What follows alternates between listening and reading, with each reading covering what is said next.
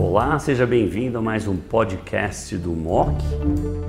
Hoje nós vamos falar sobre um tópico de grande relevância na oncologia como um todo: a utilização de pembrolizumabe em pacientes com instabilidade de microsatélite.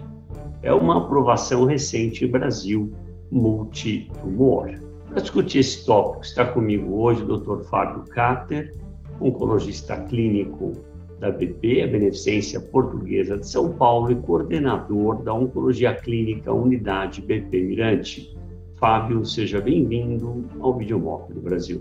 Olá, Buzardi. Olá a todos. É com grande satisfação que a gente justamente vai falar dessa indicação de pembrolizumabe em pacientes com uma marcação específica molecular. Cáter, excelente apresentação, como sempre, profundamente clara.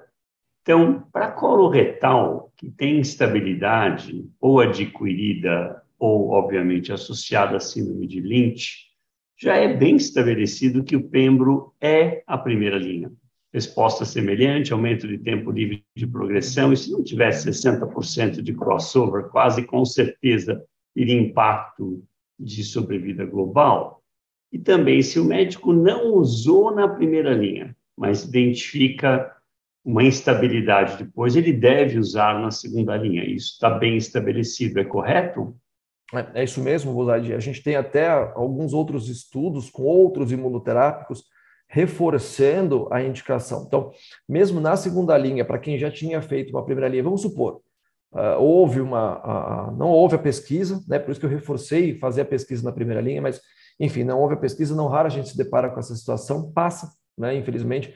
E aí a pergunta é melhor do que quimioterapia? Sim, a gente tem outras informações de outros imunoterápicos reforçando a indicação de imunoterapia em segunda linha, mesmo para quem usou quimioterapia na primeira.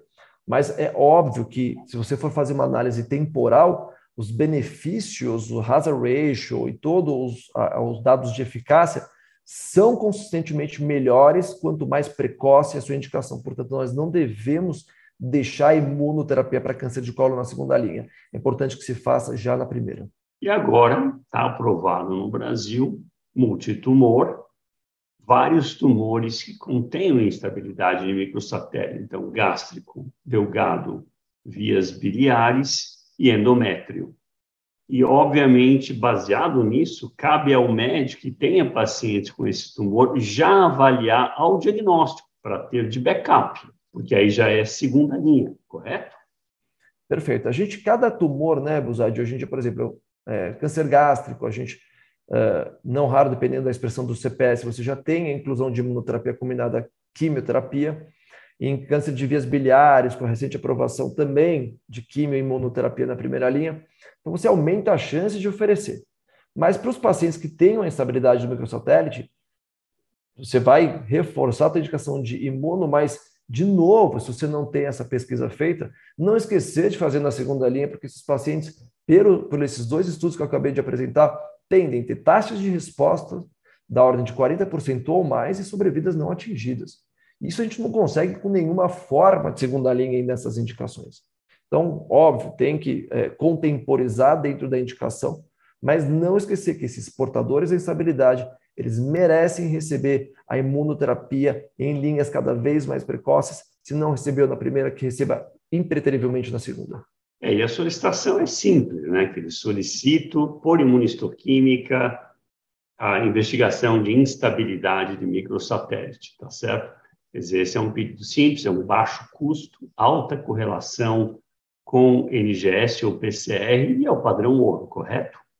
Correto, isso normalmente são testes de fácil aplicabilidade, são normalmente contemplados pelas seguradoras, existem inúmeros centros acadêmicos de faculdades de medicina, então o teste é fácil, ele pega a proteína, obviamente a gente tem aí talvez uma taxa de falha, que dependendo do estudo chega a 10% até às vezes 15%, então naqueles pacientes que têm uma história familiar muito rica, de vários tumores agregados de câncer de colo, ou mesmo outras neoplasias gastrointestinais, ou endométrio, que você desconfie que existe uma instabilidade do microsatélite e por algum motivo, por um falso positivo, você tem a proficiência por imuno-histoquímica, Aí eu recomendo que se faça pesquisa no gene por PCR ou mesmo por sequenciamento de nova geração.